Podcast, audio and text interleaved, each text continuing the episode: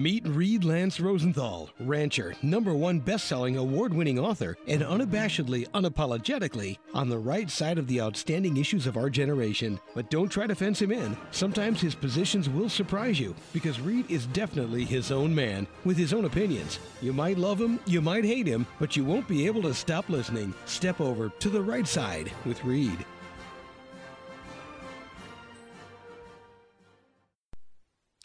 Howdy, listeners from coast to coast, the Gulf to Canada, and around the globe. This is Reed Lance Rosenthal on the Right Side Radio. Well, another tempestuous week. Gee, it's it's kind of the expected now, isn't it? Lots of stuff to go over with you. Number one, we're going to finish up our kind of four part series. Three weeks ago, the Declaration of Independence, the history of that incredible document. And then followed by the history of the Constitution. Followed last week by the history of the Bill of Rights. If you haven't listened to those shows, please do. Remind yourself what it means to be an American, what the founders sacrificed, what these documents mean, how they enshrine your rights, and get fired up to protect them. Because, folks, it's time to get fired up. As I think you'll get from the gist of this show, because this show is kind of the culmination of this series. This show is on treason, treason against the United States. We're going to discuss what treason is. I'm going to give you, oh, I don't know, 10 or 15 examples of treason against the United States over the course of its history, although there are others. And I think we're going to tie that in a little bit to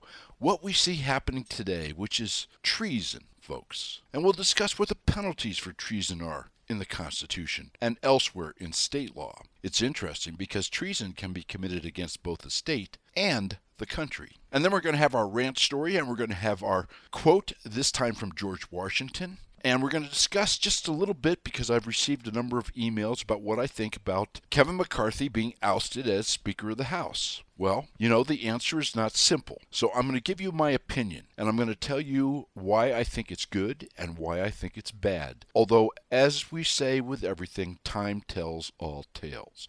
And of course, then I'll tell you the rest of the story. More of the rest of the story as a question for you to ponder. And then, of course, we're going to have rat-a-tat-tat. Oh, yes, a whole bunch of rat-a-tat-tat. Lots of things going on on the planet Earth. Not a whole lot of them good, some of them okay. So let's get started. Number one, our quote, our founder's quote, George Washington, fitting for this show, the culmination of our, you know, founding documents series. Quote, however political parties may now and then answer popular ends, they are likely in the course of time and things to become potent engines by which cunning, ambitious, and unprincipled men will be enabled to subvert the power of the people and to usurp for themselves the reins of government, destroying afterwards the very engines which have lifted them to unjust dominion. Unquote. How's that for a quote which fits today's dilemma? Kind of prescient, don't you think? Maybe that's why he's the founding father of our country. And then our rant story. You know, this is not really a rant story, but it's kind of related. If you remember, oh, I don't know, six, seven weeks ago, I was coming back from book signing at the State Fair in Boise, Idaho, and my trailer lights malfunctioned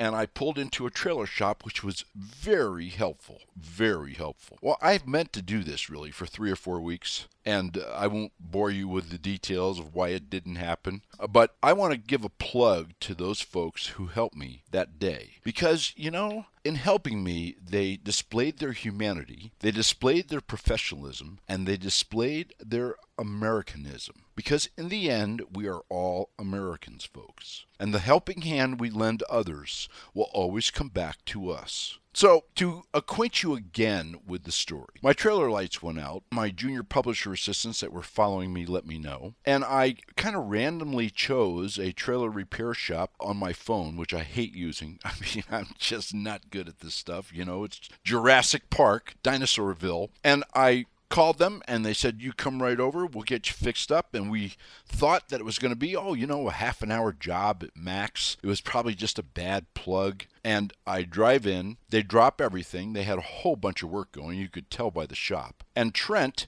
and his soon to be bride, we'll get into that in just a moment, just jumped right on it. I mean, they were right on it. And come to find out, the wiring that someone who knows who had put together was completely backwards. It was just a mess. And Trent spent oh, several hours rearranging wires, taking things apart, and his lovely bride to be was out getting parts because we needed this wire and that wire and this and that, and we needed a new control box, etc. To make a long story short, in the course of this, Trent took a break. It was brutally hot. I mean, it was over 100. It was just sweltering. And we were out outside the shop, so we were in the sun, and it was a mess. And Trent said, "Let's get some lunch." So he brings me into his shop slash office, and he had homemade lasagna, which I guess is one of his specialty dishes. Which was, by the way, it was great. It was delicious. We had a pop or whatever we had, and we had this homemade lasagna. And he kind of told me about how he and his soon-to-be missus had met. And, you know, they had met really as little kids in elementary school in Idaho. And they had known of each other, but, you know, nothing ever really clicked. And then, over the course of years, through family situations and other things, she moved to Alaska. And they began to correspond. And once again, prompted by some similarities and relationships between family members who were friends, etc. Well, the correspondence grew to the point where she came down and visited. And then Trent got hurt, and she nursed him back to health. And the rest, as they say, is history. And a more delightful couple you really couldn't find anywhere. And a more professional couple. After lunch, Trent jumped back on this thing, you know, this half an hour job that in the end took like five plus hours. I mean, it was just outrageous. And when I drove out, I was kind of testing everything out.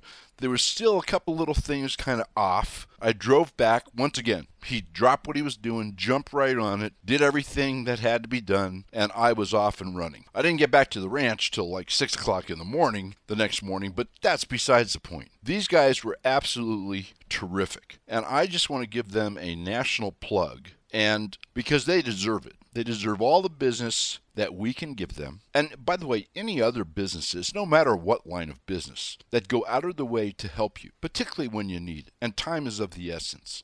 And they disrupt their schedule for you, and they do a great job with fastidious detail. All those types of businesses, small businesses, not big businesses, need our support. So let me tell you that their shop is called United RV Repair. It's at 4501 South Federal Way, Boise, Idaho 83716. And their phone is 208 860 1179. Their website, by the way, is www.unitedrvrepair.com by the way, as an aside, there's a United RV Repair that is also based in Texas. They're not affiliated. I've never dealt with a Texas outfit. I don't know if they're good, bad, ugly, or indifferent, but I will tell you that this Boise outfit, actually Mountain Home right outside of Boise, is absolutely fantastic. The people are fantastic. Their work is great, and they were an absolute pleasure. And then on top of all that, he didn't charge me for half the time he should have. I mean, I, I kind of felt badly. Gave him a book, gave them each a book, but I kind of felt badly at how little he charged me for this extra effort in the middle of his other work schedule, which, you know, you know his lot was jammed. So, I mean, they're very busy and they must be very well respected in the area. I just want to tell you folks, once again, UnitedRVRepair.com, Mountain Home Idaho. For all you folks in the Idaho area and in the Boise area, and I know lots of you listen to me, these guys are super duper. That's all I can tell you. They're just super duper. If you got anything to do with trailers or RVs or whatever, these guys are your go to shop. And for those of you in other parts of the country and up there in Canada who are snowbirds and you're going to be traveling to Arizona or Point South, here over the coming months to escape the oncoming winter, this is your stop. If you need anything done, you need anything tuned up, you need anything checked, these folks will get it done for you. And I mean, they will get it done right. So, once again, my hat's off to the kids, the folks at UnitedRVRepair.com in Mountain Home, Idaho, outside of Boise. And by the way, they're right off the highway, so very easy to reach. Okay, that's my rant story. Now let's talk about treason, shall we? We've discussed the founding documents in some detail, and let's talk about what treason is. Treason is an act of hostility that is contrary to the founding documents. Now, it's been perverted lately, you know, sedition, etc., because it's been perverted into an act against the government. Well, you know, the government is only valid and just when the government is based on and follows strictly the founding documents. So the definition of treason, shall we say, are being distorted by a corrupt DOJ and a corrupt administration and a corrupt law enforcement branch of the executive branch of the administration. Listen to my show on the Constitution. It's kind of interesting because four of the 13 colonies had enacted treason statutes by 1800, and four more had done so by 1820. The remaining four colonies had treason laws by 1862, along with other states that had joined the Union. And by 2013, 43 states had treason laws. It's interesting to note that only 21 of those states define treason as in terms of a law only in their constitution. Let's talk about the definition of treason, shall we? It's specifically limited in the Constitution, which is Article 3, Section 3 of the Constitution. Quote, only in levying war against the United States or in adhering to their enemies, giving them aid. That's the only definition of treason in the Constitution. Most state constitutions, by the way, include kind of similar definitions of treason specifically kind of limited to levying war against that particular state or adhering to the enemies of the state or aiding the enemies of the state. And all these treason laws require two witnesses or a confession in open court for the perpetrator to be found guilty. What's kind of interesting, only 30 people in the history of the United States have ever been charged with treason under these laws. In Article 3, Section 3 of the Constitution, which is the definition of treason, the teeth, which are not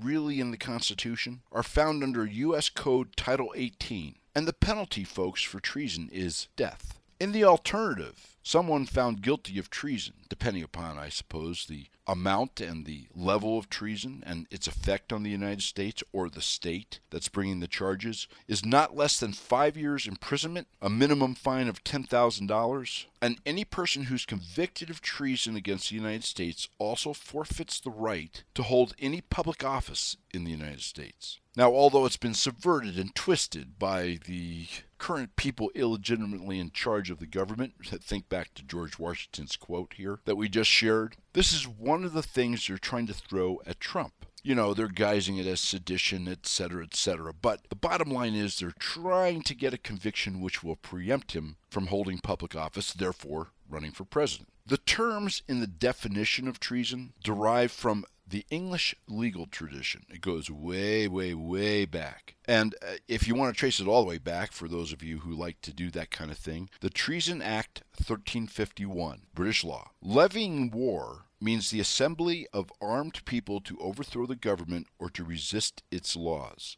Unquote. Enemies are subjects of a foreign government that is in open hostility with the United States. Unquote. It's kind of interesting because treason laws and treason itself in the founding documents doesn't distinguish between the participants, the actual participants in the treasonous acts, and accessories to the acts. In other words, all persons who quote unquote rebel or intentionally give aid to hostilities are subject to the exact same level of treason charge. Death sentences for, under the Constitution have only been carried out twice. The execution of the Taos revolt insurgents in 1847 and that of William Bruce Mumford during the Civil War. There's been a handful of people convicted of the offense at the federal level, and there's been a number of people that have been convicted at the state level, some of whom have been hanged. It's kind of interesting to note that most of the treason convictions that have been obtained by either states or by the federal government have in the end been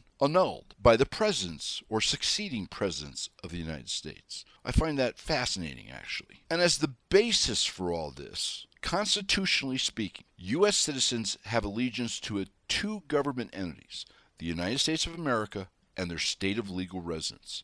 Think back to the 10th Amendment in the Bill of Rights. Therefore, they can potentially commit treason against either or both of those government entities.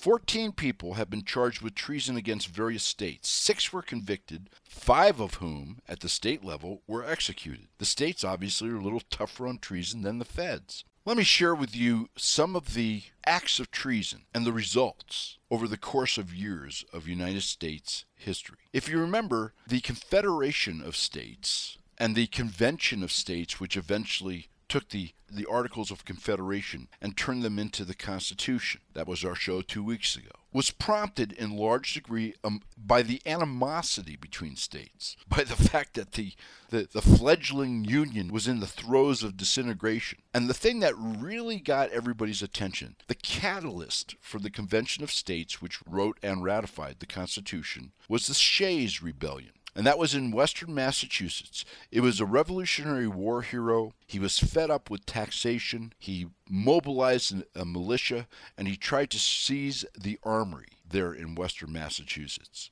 That was the catalyst for the Convention of States and therefore, in its own way, ironically, the catalyst for the drafting and ratification of our primary founding document, the Constitution. All three grand pages of it. It's amazing. Let's talk about the Whiskey Rebellion. This was an armed uprising against the federal government over, again, taxes. Remember, taxes are what they were like the primary catalyst. They were the fuse that lit the bomb that became the revolution. During the first administration of George Washington, there were Pennsylvania farmers and distillers, you know, moonshine makers. And they rose in protest against a tax on their distilled spirits which, by the way, were made of corn, rye, wheat, and was called American whiskey. And their resistance to taxation of their product led to the revolt. It grew, by the way, to the point that President Washington mobilized the army out of militia provided by several different states. He even donned his old uniform to lead it against the rebels as commander in chief. This was, as a sidelight, the only time in American history that the President of the United States appeared in uniform while executing the duties of his office. Now, if you're cadaver, you have yourself flanked by uniformed Marines.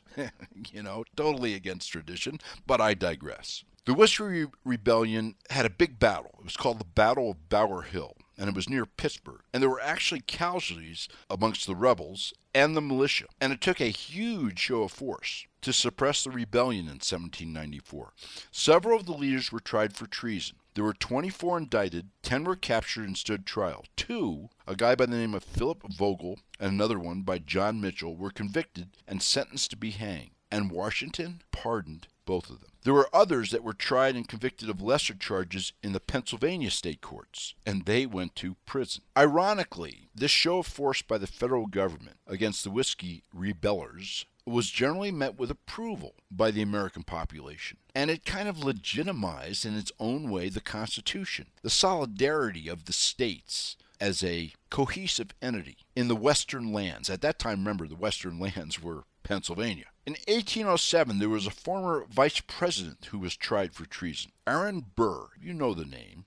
He had a famous duel with Alexander Hamilton and killed Hamilton, by the way. He escaped any retribution for that kind of despicable act. But while he was serving as vice president in 1804, see if this rings a bell, folks. Let's see, who was vice president under Obama? Oh, that's right, that guy by the name of Biden. He contacted the British minister to the United States whose name was Anthony Merry. and he informed Mr. Merry that the residents of the recently purchased Louisiana Purchase would welcome British protection and that he could cause a large portion of what is now the central United States to become a British protectorate. Merry, in fact, forwarded Burr's suggestion, we'll call it, to London. Burr actually contacted Merry again, asking for British naval support and money, and he was paid $1,500. Now, think about what $1,500 is way back then, folks. Gee, it's kind of like 5 or 10 million from China today. Hmm, imagine that. But he told him that London had given him no further instructions. Burr amassed supplies. He,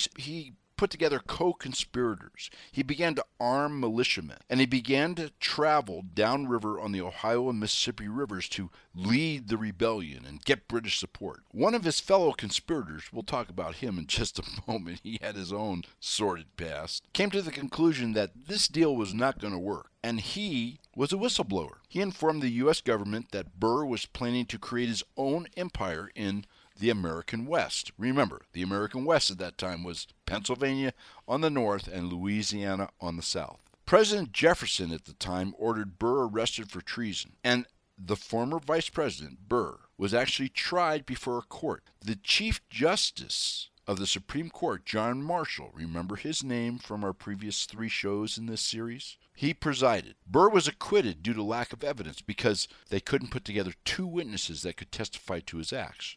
Remember, the Constitution requires that. Anybody else that was involved in the conspiracy also got off. And that brings us to the whistleblower who turned in Burr. His name was James Wilkinson, and he was involved in all sorts of nefarious activity. He was a career military officer, and he was involved in scandal and double dealing and treasonous activity throughout his career. Kind of like some of the folks at the higher echelons of the military right now, don't you think? During the American Revolution, Wilkinson joined the cabal of officers who schemed to have George Washington removed from command of the Continental Army. Hmm. And during the 1790s, Wilkinson, while he was commissioned, a commissioned officer in the United States Army, accepted payments from the Spanish government in New Spain to protect the interests of Spain. Hmm. Let's see Ukraine, Romania, Russia, China. Need I say more? General Anthony Wayne, another commander in the United States Army, finally developed enough evidence to try and court martial Wilkinson. But Wayne unfortunately died before the case ever came to the court martial. From 1800 to 1812, remember the War of 1812, folks, Wilkinson held the position of being the senior officer in the United States Army. Yeah, that gives you some thought, doesn't it? And he continued to receive payments from the Spanish, serving as a spy I mean, an actual spy for the Spanish government. During Wilkinson's, this guy was such a scumbag. During his testimony at the trial of Aaron Burr, he produced a letter which was quote unquote written in cipher, which described the conspiracy. But later it was found, in fact, during the trial, that Wilkinson had altered the letter to minimize his own involvement in Burr's uprising. Wilkinson's many acts of treason only came to light after his death in Mexico City, where he was serving as an envoy in 1825. Teddy Roosevelt, uh, you know, the Rough Rider, later said of Wilkinson, quote, In all our history, there's been no more despicable character, unquote. In 1798, here's a third example for you. In 1798, the Fries Rebellion. So the United States and Revolutionary France, they had been allies, but now they were kind of involved in a series of naval battles and privateering actions. It was known as the Quasi War. Wars cost money, whether they are announced or they're not announced. Think about Ukraine. And the federal government under John Adams enacted taxes, you know, back to the taxes, to raise $2 million, which back then I suppose was worth 150 billion that went to Ukraine over the last few years. And the taxes would be on slaves and real property and it was apportioned to the states in accordance with the Constitution, i.e., population. So Pennsylvania was required to contribute $237,000. And of course, there were very few slaves in Pennsylvania. So instead, the Pennsylvania legislature, in their infinite governmental wisdom, began to tax houses and commercial buildings. And the amount was determined literally by the number of windows, or in some instances, the size of windows.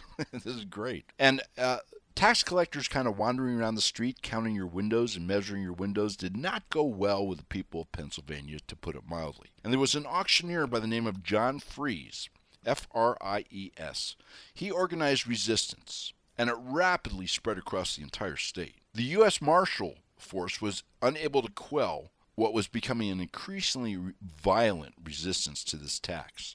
So John Adams, President Adams, sent in federal troops. Fries and most of the higher ups in the insurrection were arrested. Fries was tried for treason and convicted and sentenced to be hanged, but President Adams, who, by the way, was the guy who had championed the Sedition Act, which is now coming into play in Trump's trials. Pretty interesting. He narrowed legally, you know, he was a brilliant lawyer. He narrowed the definition of the term of treason and pardoned the auctioneer. And Adams also noted, kind of interesting, that many of the tax resistors were German descent and spoke little English, and therefore were probably ignorant of the law. And he issued a general amnesty for everybody who had participated in the rebellion in the year 1800. Then we come to John Brown. He was convicted of treason, but not against the United States. Many people don't know this. He was captured during the raid he led against the arsenal at Harper's Ferry, right? This is around the time of the Civil War. and he was an ardent abolitionist. And it was the Commonwealth of Virginia, the state of Virginia, that brought the charges against him. And despite the fact that the arsenal was federal property and the capture of Brown and his followers were by U.S. Marines, which, by the way, how do you like this for a twist of history? That were led, folks, by Army Colonel Robert E. Lee. Brown and his followers were sent to Charleston for trial on state charges multiple counts of murder, inciting slaves to rebel against their own owners, treason against Virginia. And in an hour, just took one hour, the jury in Charleston convicted Brown and he was hanged on December 2nd, 1859. And as another little interesting twist to history, particularly given the looming Civil War, there was a lot of concern that Brown's followers would try and spring him out of prison. And so the prison and the security was provided by a detachment of cadets from the Virginia Military Institute. And do you know who they were led by? A guy by the name of Thomas J. Jackson, who was an instructor at that military institute. And he was not yet known by his nickname, Stonewall, Stonewall Jackson. That's right. And then in 1842, Thomas Dorr, D O R R, you may have heard that name, some of you. He was a leader of a political faction known as the People's Party, and they supported all sorts of things, including universal suffrage just for white males, etc. He was elected governor under a new, kind of a different state constitution. The People's Party claimed the election was legal, and that Governor Dorr was the legitimate governor, the only legitimate governor of Rhode Island. But Rhode Island already had a governor. His name was Samuel Ward King who obviously refused to recognize the legitimacy of either the new Constitution or the, shall we call, the second governor of the state, Governor Dorr. By the way, in electing Dorr, the Rhode Island folks who were supporting him also elected a new and competing legislature to the existing Rhode Island legislature. Governor King, the original Rhode Island governor, appealed to the feds for assistance in resolving this quote unquote dispute. Dorr went to Washington trying to get the support of President John Tyler at the time, and then returned to Rhode Island, only to find that his rival, the other governor of Rhode Island, had declared martial law and offered a reward for Dorr's capture. And of course, he was captured. Dorr was captured, he was charged with treason, he was convicted, and he was sentenced to solitary confinement and hard labor. The sentence was commuted after he served for one year. It's interesting to note that in the 21st century, here we are, Thomas Dorr is still included in the official list of governors recognized by the state of Rhode Island, concurrently serving as governor with Samuel Ward King. You can't make this stuff up. So, the last one we're going to be able to cover in depth, we're just out of time. In 1862, there was a dispute over a flag, the American flag, and the Confederate flag, that led to an execution for treason. There was a naval squadron commanded by Commodore David Farragut. They were approaching the city of New Orleans. Farragut ordered the Confederate flags that were being flown above the Mint and City Hall and the Customs House be taken down. The mayor refused, and Farragut sent in a detail of Marines to replace the Confederate flags, replace them with U.S. flags. A guy by the name of William Mumford and a group of about, oh, a half a dozen others ignored the warning, removed the flag from the mint, and were fired upon. Mumford was wounded, and General Benjamin Butler, who was commanding the Union ground forces in the area, issued orders for his arrest. Mumford was arrested on May 1, 1862, charged with high crimes and misdemeanors against the United States, and convicted by a military tribunal. And he was executed by hanging. And Mumford, by the way, was a veteran of the Seminole War in Florida and the Mexican War. Kind of interesting to put that in context with people burning flags and the nonsense that you see today, isn't it? And in the Civil War, Robert E. Lee and all the rest of the Confederate officers were protected from treason charges believe it or not. General Grant gave them a pardon, but the civilian heads of the Confederacy were not so lucky. Jefferson Davis, the president of the Confederacy, he was indicted for treason after the Civil War captured on May 10, 1865, in Irwinville, Georgia, kept in shackles and solitary confinement, and never given a trial. He was finally released from custody after a $100,000 bail was posted, and that was, that was after confinement for two years. President Andrew Johnson issued a general pardon and amnesty on Christmas Day, 1868, and the following year, the indictment of Davis for treason was dismissed. And then there were American mine workers in 1922 that were indicted in West Virginia after the Battle of Blair Mountain. There was a guy by the name of James Monti, a U.S. Army Air Force pilot. In 1944, he stole a P 38 fighter, which had been modified as a photo reconnaissance plane. He flew it to Milan, which was occupied by the Germans, and surrendered the airplane and himself to the Nazis. And then volunteered to help the Waffen SS, and he was actually given a commission as an officer in the Waffen SS to work within a propaganda unit. He was eventually captured after the war in his SS uniform, I might add, and he was charged later on with 21 counts of treason. And he pleaded guilty, by the way and he was sentenced to 25 years in prison. Axis Sally, you know, the, the gal that was the voice piece for the Nazis in World War II. Oh, you know, you're over here fighting, and your wives and sweethearts are sleeping with other men who don't have the courage to go to war. You know, that whole nonsense. Well, her name was really Mildred Gillars. She was a U.S. citizen working as a radio broadcaster in Germany and she stayed in Germany because she had a German fiance who was later killed on the Eastern Front like a year later. She claimed that after Pearl Harbor she went into a state of shock, and her fear of the Germans led her to sign an oath of allegiance to the Nazi Party and the Fuhrer. In 1948, she was indicted with 10 counts of treason, although only 8 counts finally made it to trial. She was convicted on one of those counts and sentenced to 10 to 30 years in prison. And when she got out of prison, she entered a convent in Columbus, Ohio, as a Roman Catholic. There's another guy, Robert Best. He served the Nazis as a propagandist and a broadcaster also. Born in South Carolina, he was a veteran of World War I, fought for the Americans, and he was writing for the UPI, United Press International, and the New York Times, Newsweek, Time, other publications. Best became a supporter of Nazi policies,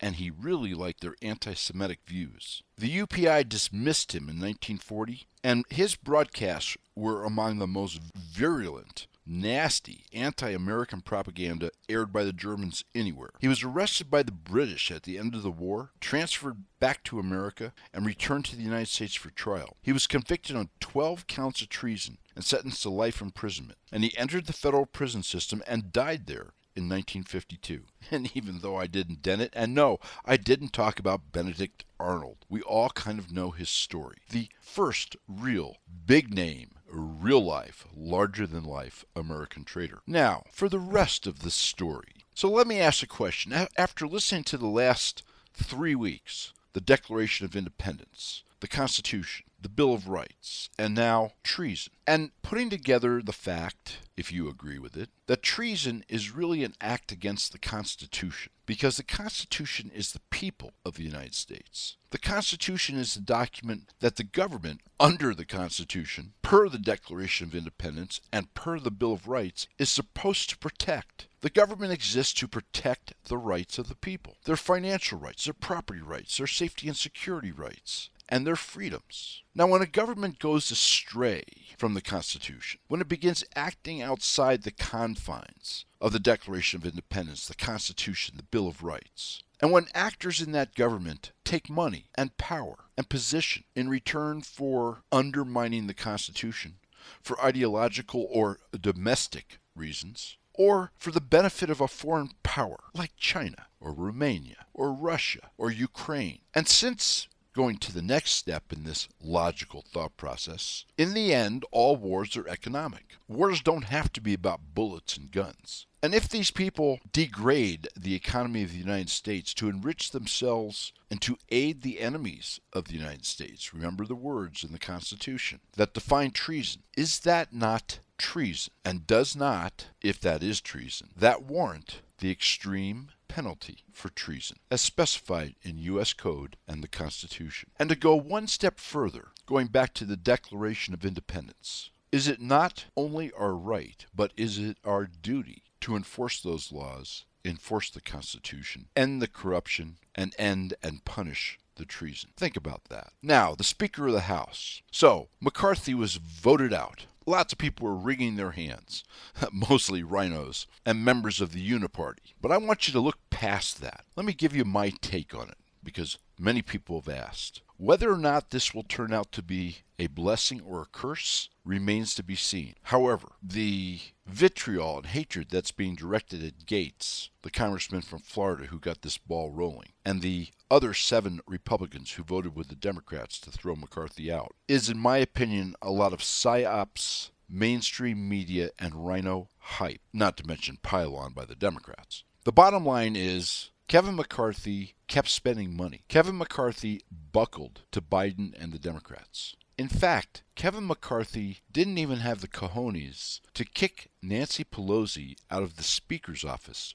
for all this long time, almost a year and a half. The new President Tempore, or Speaker Tempore of the House, took that step in the first hours of him being named as Speaker Tempore. In other words, temporary Speaker. And maybe, just maybe, this act, as incredible and as really unparalleled in history as it is, maybe this will build a spine under some of those Republicans who waver and quaver in the face of enemy, i.e., Democratic Marxists, fire. Time will tell all tales. I'll be keeping abreast of this story for you. And along the lines of this show today, too, there's a link posted on the homepage on the rightsideradio.com, along with a number of other links under Ratatat Tat on the homepage, upper right hand corner, under the audio bar. Tucker Carlson had a fascinating interview with Victor Davis Hanson and was really about what are we going to do about the pending demise of the country, the downward spiral we find ourselves in. And it was prompted by the Trump's trial on the New York quote unquote business fraud case.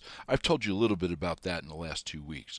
I'm going to tell you a lot more next week. That it is contrived by a crooked administration, a crooked DOJ, orchestrated by a crooked Democratic Party, presided over by a crooked judge, and prosecuted by a slime Soros appointed DA goes without saying. But one of the things that caught my ear, if you will, or my eye in this video was toward the beginning of the interview. Tucker kind of describes our current political situation, and he kind of refers to it as a revolution in progress, a unique, defining moment in American history with two widely divergent paths. You know, Robert Frost, two paths diverged in yellow wood. And in this beginning of the clip, Tucker even asked Hanson, quote, At what point do Americans take up arms? Unquote. It's an interview you really need to see. And Hanson ended his comments. I'm just going to read you a little part of it. Government can now go into a business, all of the business, and appropriate it and destroy it without cause. They think that's not only good, but funny. The idea is we now have the power to do this. And because we have the power to do it, it's moral and right. And if you don't like it, what are you going to do about it? And what are we going to do about it? He continued. The only thing I can think of is we're going to have to humiliate and defeat these people at the polls. You're going to have to have a 55% supermajority win to get anything done. We've been complacent and culpable for allowing the leftist spirit to take over our institutions. Now everybody according to their station is going to have to say, you know, what? There are two pronouns. I don't care if you get angry. The date of this country is 1776. Got it? That's what it is. And then there is a border, and we're going to enforce it. And just say no, N O, to all of these things. And then welcome the opprobrium and the attacks that accrue accordingly, and welcome that as a badge of honor. Because what's the alternative? There is no alternative. Unquote. Folks, it's time to get off the couch. It's time to get involved. It's time to rise up. It's time to link arms. Remember that meme I keep telling you about? One American stood there and go, but I'm just one American. What can I do? And at the same time, a hundred million other Americans were asking themselves the same thing. Talk to your neighbors, talk to your community, build your groups. And then, of course, the specter raised by Tucker in his interview with Victor Davis Hanson. And let's face it, a possibility which has run across all of our minds. There is, by the way, besides force of arms as the ultimate, there is one other thing that we can do. I'll leave you with this thought. We'll talk about it more in coming weeks. One thing that this government depends on is your money, and that's all I'll say for now. How about some more rat-a-tat-tat? Great article by Dr. McCullough and several videos. A, a new COVID jab study out. And it appears, folks, that despite all the protestations to the contrary, gee, are you surprised? That the mRNA encased in the lipid nanoparticles does in fact penetrate cells and by the way, does in fact change DNA, and the DNA change is generational. Read the article, listen to the videos. The article ends, by the way, with references to a number of protocols that are proving to be very successful in most cases that you can undertake without prescriptions in most cases to rid yourself or at least temper the harmful effects of the jab. Under family safety, the COVID page, etc. And in Australia, oh, lawsuits are gaining traction. There's been millions of dollars starting to be paid out. COVID litigation page for those of you who want to read that article. And also on the COVID line, Dr. Ryan Cole, the Virginia Medical Board, I mean, these people are just monsters, are trying to strip him of his license. And this guy has been fighting for your freedom, your health freedom, and your freedom freedom. And he's been ringing the alarm bells about the turbo cancer, which, by the way, is linked to this change in DNA study that just came out that has erupted, I mean, exploded since 2021. And obviously, the state of Washington's I'm sorry, it wasn't Virginia, it was Washington. My apologies to Glenn Youngkin there in Virginia. His fight against the state of Washington's medical licensing board is expensive. Jeff Childers at Coffee and COVID has done a Coffee and COVID kind of fundraising for him. The link to donate and everything for Coffee and COVID is in increments of two $2, $12, $22, $32. It ends in two so that they know where the donation came from. Click that link to donate to Dr. Ryan Cole and stand up. This is where you can start, folks. Along those same lines, Judicial Watch, they've now filed 16 lawsuits against the Biden administration over censorship, interference with First Amendment rights, you know, the Bill of Rights that we've been discussing. And they just filed their biggest yet for Charlie Kirk, who lost hundreds of thousands of followers when he was censored, which of course the government denied until the truth came out. Thank you, Elon Musk. Because, folks, this is the Declaration of Independence. It's the Constitution. It's the Bill of Rights. And if the deep state agencies can target and censor him, they can target and censor you and your neighbor and your family and everything else in the world you hold dear. Send some money to Judicial Watch, judicialwatch.org. Those guys rock. I think they're first and foremost in protecting your rights under the Bill of Rights. As a sidelight, Biden demonstrated his cadaver status, his vacuous elderly dementia status overseas, once again embarrassing this country. And I'm sure not impressing either Xi or Putin in the middle of a conflict over there in Ukraine. It seems like getting up on the stage with uh, President Lulu, you know, the lefty that was quote unquote elected in Brazil, who's now uh, playing footsies with BRICS and China. Biden walked into the Brazilian flag, almost knocked it over, and then kind of shuffled over to the side of the Brazilian president, and then didn't respond when the Brazilian president was talking directly to him in English, I might add, from three feet away. Instead, he was playing with some kind of receiver in his ear. It must be his handler, shall we say, telling him how to stand, how to look, how to think, and how to talk. And then at the end, he didn't shake hands with Lulu, even though Lulu's hand was outstretched, and Lulu had just finished talking about how the United States and Brazil were such great partners in crime. Uh, he didn't say that, but I'll add it. At one point, Lulu even says, quote, Can you hear me, President Biden? This is a historic moment for Brazil and for the U.S., unquote. Nope. No response from Cadaver. Those clips, by the way, are on the rightsideradio.com under rat-a-tat-tat. I'm not sure you'll find them humorous, but they are certainly telling. And then, what do you think China got in return for all that money which went to his home address, as has just been revealed? Well, we can only wonder, right? You got the Chinese spy balloon that wasn't shot down, you got all sorts of trade agreements, you have our State Department AID actually sending foreign aid to China, to the Chinese government. I mean, really? And now you have the Biden administration, President Cadaver, and his corrupt Attorney General, Merrick Garland. They have filed suit to overturn any state or local laws that block Chinese purchases of land, including, by the way, land next to sensitive military installations. Oh, well, what could go wrong here? We're out of time. This is Reed Lance Rosenthal on the Right Side Radio. Remember, Look in the mirror. Repeat after me. And repeat it with conviction. I will muster. I will stand. I will not comply. I will never give in. I will never stop fighting. I will join with those in these United States and around the globe who love freedom as I do, and we will win. Oh, yes, we will. Keep the wind at your back. I'll talk to you next week. Please remember, if you've missed any shows, just click on Show Archive and you'll find all of his shows. We look forward to seeing you here again next week for another episode of Reed Lance Rosenthal on the right side.